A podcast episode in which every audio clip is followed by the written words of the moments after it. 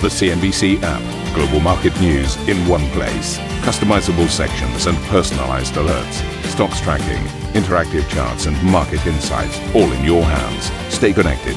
Stay informed. Download the CNBC app today.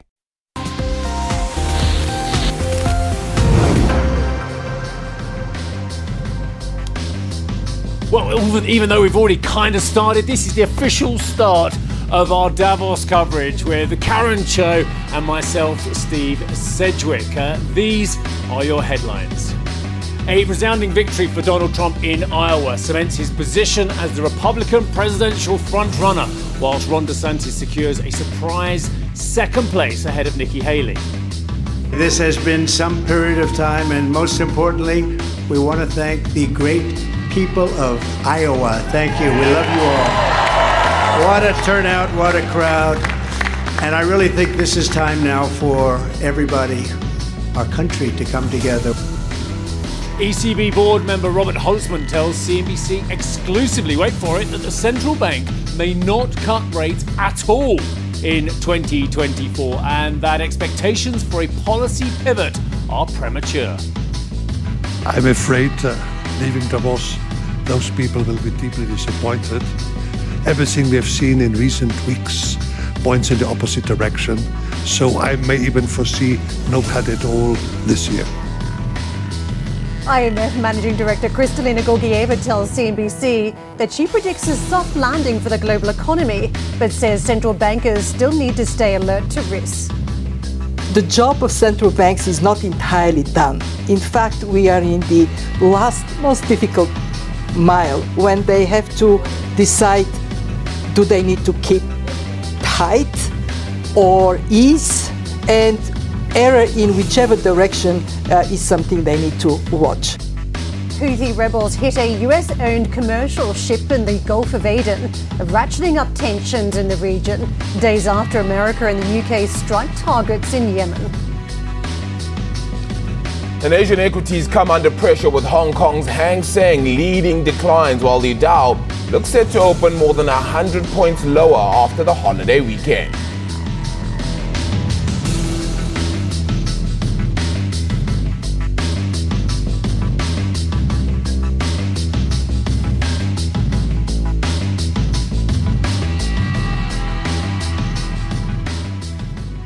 Well, we it feels like we've been here for a week already. We've already both done so many amazing uh, interviews. I loved your Georgieva yesterday. My Holzmann was just fascinating for It the was. pushback as well. Um, welcome to Davos Early Shift. It's 13. Well, actually, I did ask uh, Kristalina Georgieva from the IMF about your Robert Holzmann soundbite about potentially no rate cuts in 2024, and she said, "Well, he is the hawk He over at the ECB." Yeah, so yeah, he does follow exactly Hayek, doesn't he, in the monetary school of. Austria? Exactly. But look, it's fascinating, and look, I know we've got a lot of big stories to get through, and we've got another central banker coming in a Mm. few moments' time. But but but it was interesting our preparation for this, and, and I saw you the other day reading the the, the big WEF uh, title of this conference, rebuilding trust as well, Exactly. and absolutely And all the breakout pieces. The WEF loves the thematic as well, but I, I got to be honest, I think events have already moved on. I think the geopolitics, I think AI is enormous. I think the election year. Interest rates as well, concerns about growth in China as well. Uh, Ukraine has already been big here as well. So I kind of think I think already the big topics of 2023 already front and foremost here already. I've had some meaty conversations around AI just to pick up on that theme because I think we come to the mountain with not a lot of clarity as to how it disrupts our world. Some positive comments, and this was from Fresenius, the CEO, saying, Look, we've had this pilot, and it shows us that the physicians, the doctors who've spent three to four hours on average writing discharge letters for patients after they've had surgery can do away with the three to four hours using AI. That's instrumental in terms of delivering actual medical care versus doing admin. So that was one comment. And the other comment was from the IMF saying, look, there's going to be large scale disruption. That's in developed nations, in emerging economies, less so in low income countries because they've got less of the technology to disrupt at this point. Credit to John Straczynski, who we used to speak to always in preview of Davos. A couple of years, probably about five years ago, he said there is an, a brain surgeon on this planet who can pour through the kind of brain data that a, a good AI computer can. Already. And that was four or mm. five years ago. So, you know, the thematic was there, but it's only in 2023 that the fireworks lit up. Talking of fireworks, one of the key issues which is definitely coming up already is politics. Well, it's the geopolitics and the domestic and politics. the elections that are, are going to be mm. dominant in 2024, none more so than the US presidential election. And oh my goodness me, what a night in Iowa. And we're worried about minus 12. That's nothing compared to what Iowans uh, have had to contend with to get to the caucus. Well, the result was decisive. Donald Trump has won a decisive victory in the Republicans' Iowa caucus. The former president won over 51% of the vote. Now, surprisingly, Ron DeSantis took a second spot with more than 21% of the vote, forcing Nikki Haley into third. Now, Trump's victory is the largest ever in a contested Iowa caucus, beating, I think it was George W. Bush in 2000, who had um, the next biggest after that in the low 40s. Um, Vivek Ramaswamy, he dropped out of the race, and yes, he endorsed Donald Trump for president. Well, speaking in Iowa, the former president struck a collaborative tone. I want to congratulate Ron and Nikki for having a, a, good a good time together. We're all having a good time together. And uh, I think they both actually did very well. I really do. I think they both did very well. We don't even know what the outcome of second place is. I also want to congratulate Vivek because he did a hell of a job. He came from uh, zero, and he's uh, got a big percent, probably 8%, almost 8%, and that's a, an amazing job. They all did. They're all very smart, very smart people, very capable people. Ron DeSantis also addressed supporters, vowing not to give up. We thank you for your effort. We thank you for your support. You helped us get a ticket punched out of the Hawkeye state. We have a lot of work to do, but I can tell you this as the next president of the United States, I am going to get the job done for this country. I am not.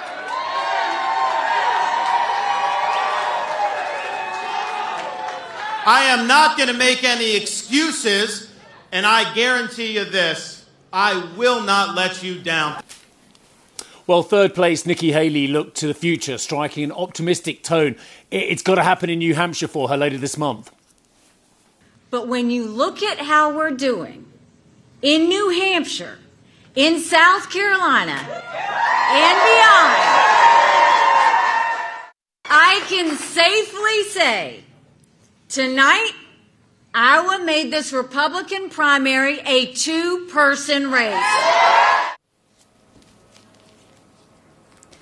Coming up on today's show, we have a stacked lineup with the CEOs of Standard Chartered and Carlsberg.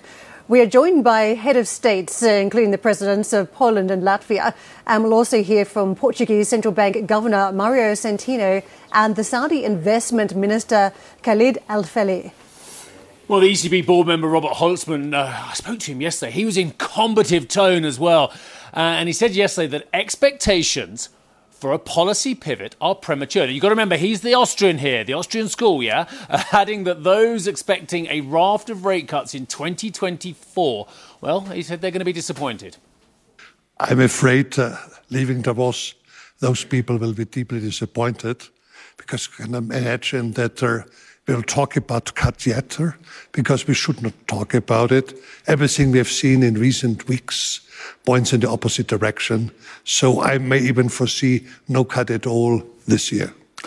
What has got to change for that to change as well? Because a lot of um, the economists, these esteemed economists at the US investment banks, and a lot of the watchers are saying there is a problem with recession that needs to be addressed. But but I guess you're being um, more orthodox and saying, no, we have to sort out inflation before we worry about the recession. I think inflation is certainly an important element unless we see a clear decline towards 2%, we won't be able to make any announcement at all when we're going to cut. Mm. But in addition to inflation, we have the overlying problem, which is the geopolitical change which has taken place, of which what we have seen for the time being are what happens around Israel and Hamas and uh, Houthis and Hezbollah. It may be only the beginning, not the end of the story. Look, there are a lot of people who criticise Davos. Oh, it's it's this, it's that as well. But there is no place in the world where we get the kind of access to so many amazing policymakers in such a short period of time. One of those people is Mario Centeno, who is the Bank of Portugal governor and ECB governing council member, and joins Karen and myself now. Mario, thank you for braving the. Oh, it's minus 12. I say Iowans would laugh at this weather and say it's mild, but, but it's cold enough for us anyway. Look, um, I spoke to Robert yesterday, Robert Holzmann of the Austrian Central Bank, and I wouldn't expect anything otherwise. He pushes back. He's a hawk. We get it as well. But, but uh, can you give us a little bit more insight into the, the broader thinking at the ECB as well? Because he's saying don't count on any cuts in 2024. That isn't necessarily the consensus view within the governing council, is it? Well, um, we remain data dependent. Yeah. That's that's uh, uh, how we frame uh, uh, our decisions, and we have to take all information uh, on board. Uh, and we've been doing that. Actually, one of the greatest successes of the ECB lately is to uh, be able to anchor uh, expectations for inflation in the medium term at two percent. And this is because we are credible. We have to remain so. So uh, we have plenty of new data. Uh, it's coming uh, on a daily basis on inflation, prices, producer prices, the economy. Um, the euro area doesn't grow for five quarters in a row. The first quarter 2024 is going to be challenging. Inflation is coming down actually faster than it went up. We now focus more on core and sometimes on uh, services inflation.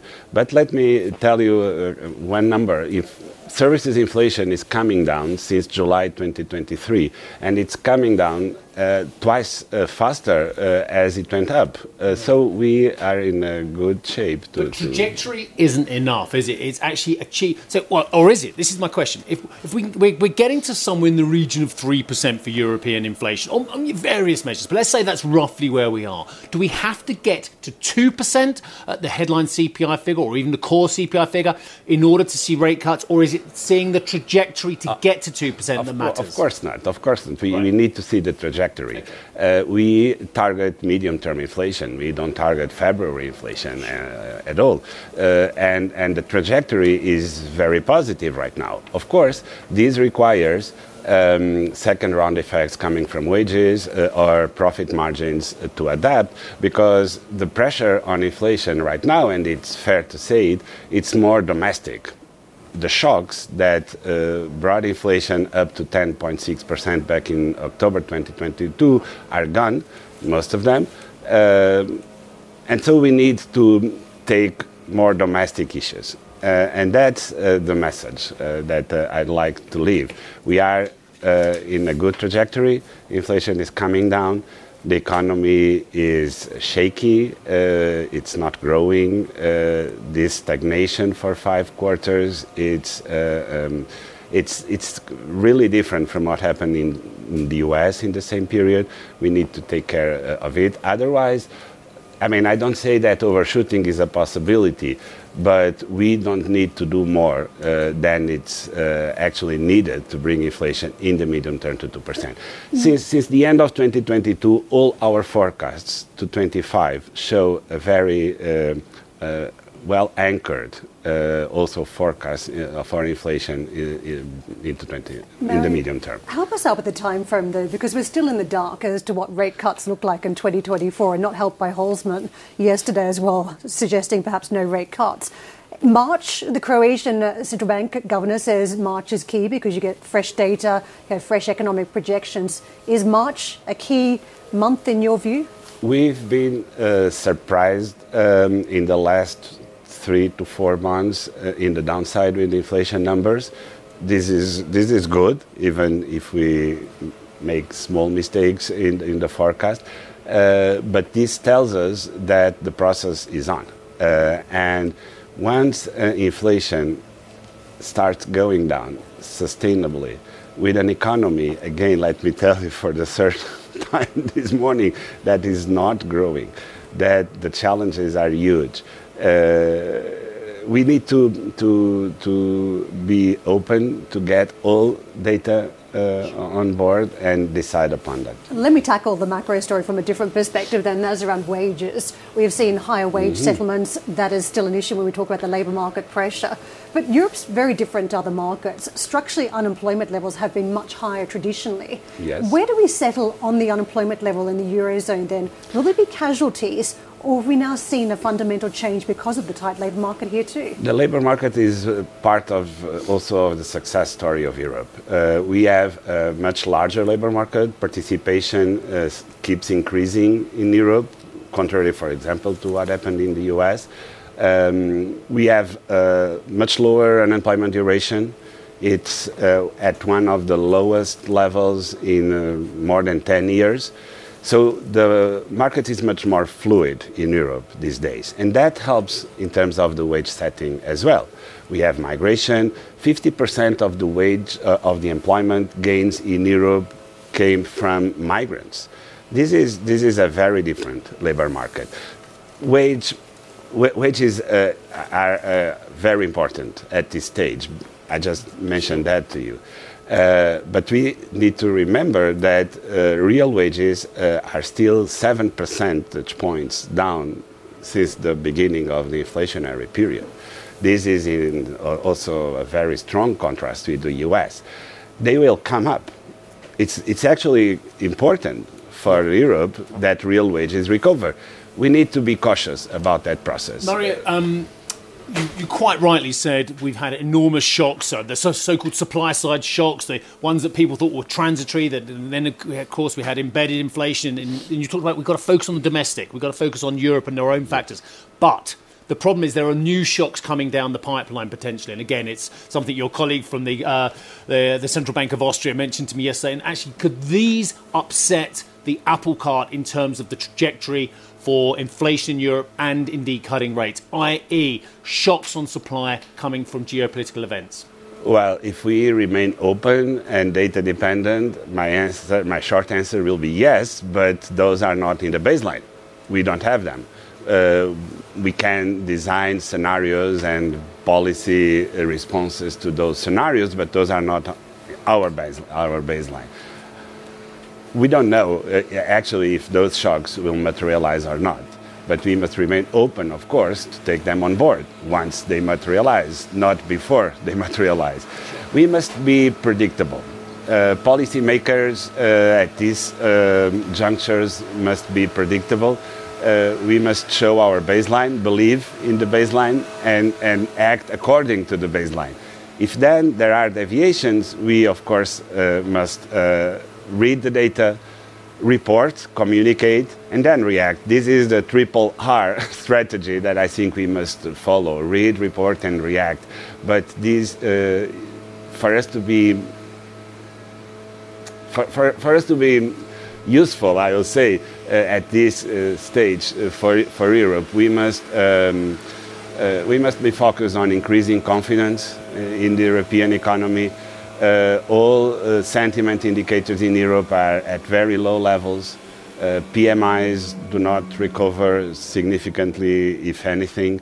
Uh, we, we have uh, still uh, quite a bit of a challenge. Which is extraordinary. If you look at the amount of fiscal spending that has taken place at a government level, at a European level, it's extraordinary that sentiment is still too low. What do you say to those policymakers? Because when I spoke to Kristalina Georgieva yesterday, she was saying, look, you need to be careful. There need to be fiscal buffers in case something else goes wrong. If we look at a lot of the subsidies handed out across Europe in recent times, a lot of these are fossil fuel subsidies because of the energy crisis. What mm-hmm. would you say to policymakers about the fiscal spending now? We, we must remain vigilant. That's, that's the main goal. Uh, we, we, we did not have the fiscal stimulus the US had uh, in 2020 through 2022.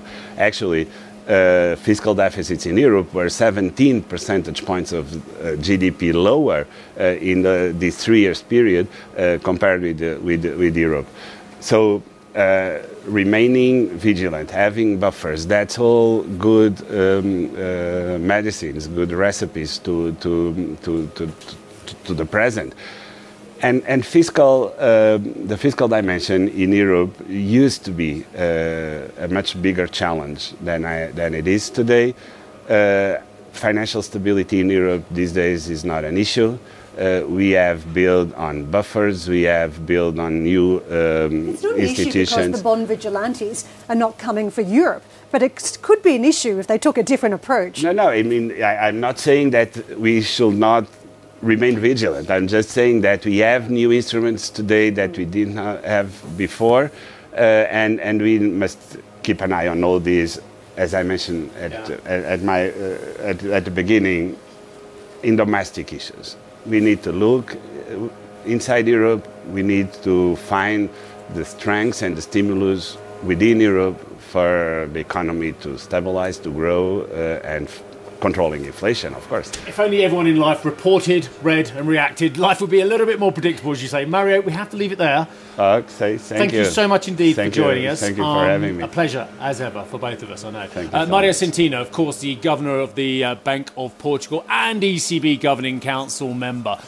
You want more on interest rates? Yes, you do, because it's dominating a lot of your discussions, your investment decisions, and of course discussions here in Davos. You can join us for my headline panel at 8:15 CT. Yes, I'm leaving Karen for a little bit. Uh, when we're going to hear from the IMF's Gita Gopinath, and I think we need more ECB. Yes, you can never have enough. Uh, Francois Villeroy de Galhau uh, will be on my panel as well, alongside the CEOs of the Nasdaq and Cisco as well. It's a busy day. You just lobbied WEF to put a panel in the morning so you could get out at minus 12, right? I've been sitting here for too many years. So I can, I can get out of the minus 12 degrees. There, there was a little bit of that, I've got to be honest. Um, we're going to hear keynote speeches as well from China's premier, that's uh, Li Qiang, uh, and European Commission President Ursula von der Leyen, and the Ukrainian President Vladimir Zelensky.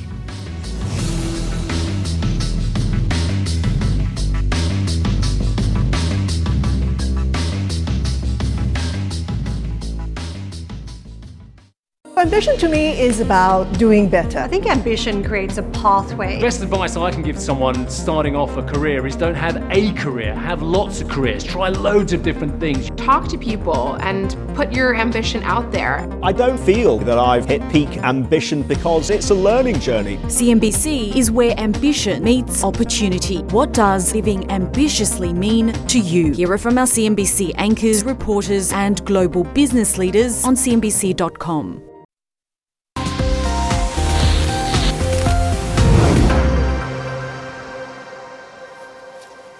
AI is a dominant theme here in Davos. I asked IMF Managing Director Kristalina Georgieva about their report claiming that AI will disrupt up to 40%, Only of the 40%? world's Only workforce. 40%? Only, well, at this point, don't forget we're talking about the immediate disruption. Yeah, sure. Let's take a listen. If we are dreaming for higher growth and higher spending, we need higher productivity. Artificial intelligence can bring that higher productivity, but only if economies are well prepared to embrace it. Uh, we just created an index on uh, AI preparedness. It's a very interesting result. It, has more warnings in there than anything. Oh, There's well, there are many, many, many warnings. The first warning is watch it. Globally, 40% of jobs will be impacted by artificial intelligence. In advanced economies where there are more cognitive jobs, 60% of jobs would be impacted. We are not yet thinking through how to regulate, how to adapt. We are not thinking about social impact because unquestionably artificial intelligence left without measures to, to buffer it will create more inequality. Those who are helped by artificial intelligence, actually, many jobs will be enhanced by artificial in- intelligence. They'll reap off higher salaries and higher, returns on capital. But those who lose their jobs, and there would be a good proportion of jobs that would be wiped out, they need social safety ropes. They need help through retraining, uh, through protection. So, my main point here is it's arriving. Do not close your eyes, put your head in the sand. The one thing we keep hearing about AI is that it's going to disrupt healthcare. That is Yeah. the, the one thing that people say, right? Well, I think it's, it's happened. Yes.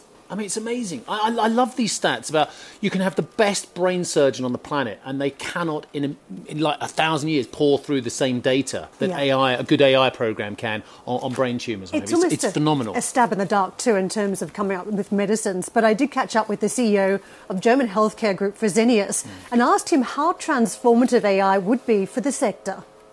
I wouldn't even say it's coming, I would say it's there. And if you look at the statistics of, at the investment spent in 2022, that's the latest statistics we still have, the biggest sector where the money flew into was healthcare. And it will be really pivotal and I'm telling you, in the la- in the next decade, where it already started. Why is it so? Because it's going to impact the entire business system and value chain. It will lead to dramatically better outcome, and it will drive productivity in the system. Think about that. More than half of our clinical decisions are still unprecise. So AI and the use of structured data can help make more and better precise decisions, can help the patient to get to personalized treatment.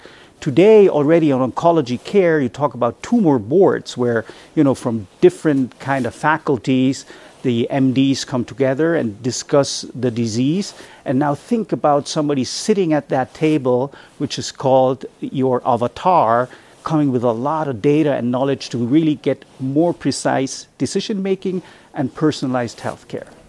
How does the AI story translate to the global south as we talk about closing gaps in healthcare? Does it come quickly to the poorer countries of the world, or is it just too expensive at this stage? Let me answer this one in, in, in, in, two sentences. The first one is AI does drive productivity, so it frees up resources also in the well established countries. And well established, established countries are in need for staff, which sometimes we also source from other countries. So if we get support there, it is already alleviating the pain for countries which are also in need for medical staff. By and large, I would say where we stand today, there is still an inequality also when it comes to AI because AI is also asymmetric in knowledge. It, you need a lot of knowledge. There are not too many people on the global planet who have deep knowledge on AI. AI is highly energy intense. So, part of this health equity story needs to be how we can more equally spread the knowledge and obviously the funds. Thank you for listening to Squawk Box Europe Express. For more market moving news, you can head to CNBC.com or join us again on the show with me, Steve Sedgwick, and Karen Tso, weekdays on CNBC.